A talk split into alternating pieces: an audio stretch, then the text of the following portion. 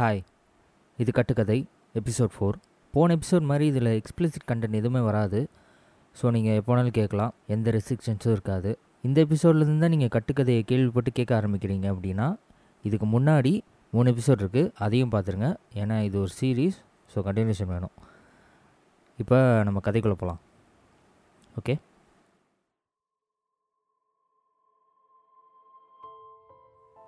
எந்த ஸ்கூலாக இருந்தாலும் ஸ்கூல் ஆரம்பிக்கிற அந்த அகாடமிக் இயர் அப்போது ஸ்டூடெண்ட்ஸோட எய்ம் என்ன அவங்க தான் வாழ்க்கையை என்னவா யோசனை பண்ணி வச்சுருக்காங்க அப்படிங்கிறத சொல்ல வைப்பாங்க. அப்படி சொல்ல வச்சு அவனுக்குள்ளே என்ன ஆசை இருக்குது அவனோட கனவை தொடரத்துக்கு அவங்களால எவ்வளோ நம்பிக்கை தர முடியும் அப்படிங்கிறது தான் அன்றைக்கும் நடந்துச்சு. அது ஒரு ஃபோர்த் ஸ்டாண்டர்ட் கிளாஸ் ரூம் அந்த கிளாஸ் ரூம் இருந்த பசங்களில் சில பேர் டாக்டர்னு சொன்னாங்க சில பேர் போலீஸ்னு சொன்னாங்க சில பேர் ஐஏஎஸ் ஆஃபீஸர்னு சொன்னாங்க. ஒவ்வொரு வருஷமும் இந்த கேள்வி என்னமோ அதேவாக தான் இருக்கும். ஆனால் பதில்? கண்டிப்பாக ஒவ்வொரு வருஷமும் ஒவ்வொருத்தருக்கும் வேறு வேறு இருக்கும் ஆசை.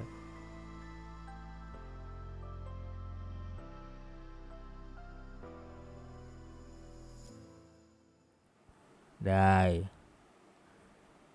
வேலையெல்லாம் விட்டுட்டு ஏதோ பெருசாக பண்ண போகிற மாதிரி ஒரு வருஷமாக அங்கிட்டும் இங்கிட்டுமா சுற்றிட்டு சும்மா இருக்கியே. பேசாம வேலைக்கு போனால் மாதம் நாற்பதாயிரம் அப்படின்னு அந்த வேலையை விட்டவனை பார்த்து அவனோட ஃப்ரெண்டு சொல்ல டாய் உன்னை நான் புலம்புறது கேட்க மாட்டேதான்டா சொன்னேன்.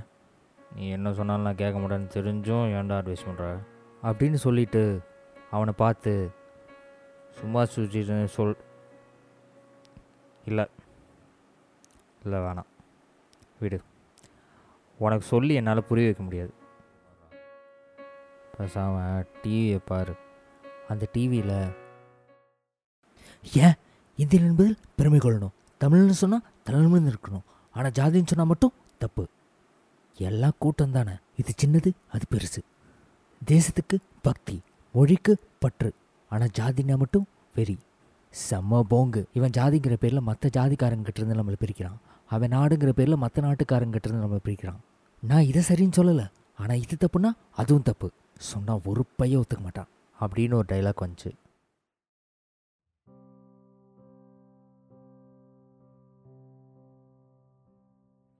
இனிமேல் உன் கையில் பாலை பார்த்தேன் அப்புறம் என்ன நடக்கும்னே தெரியாது. அப்படின்னு அவங்க அப்பா சொன்னதை எல்லாரும் அசம்பிளிக்கு போனதுக்கு அப்புறமும் பேக்கில் வச்சுருந்த பாலை பார்த்து நினச்சி பார்க்குறான். அசம்பிளிக்கு வந்தும் அவனுக்கு அந்த வருத்தம் போகலை. அப்போ அவன் பேர் சொல்லி அவனை ஸ்டேஜுக்கு கூப்பிட்றாங்க.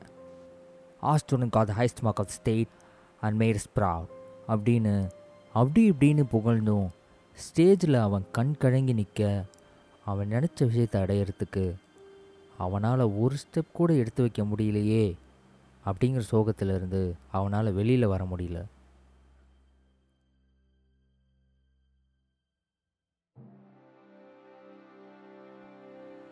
ஆசை அப்படிங்கிற இந்த எபிசோட் இதோட முடியுது.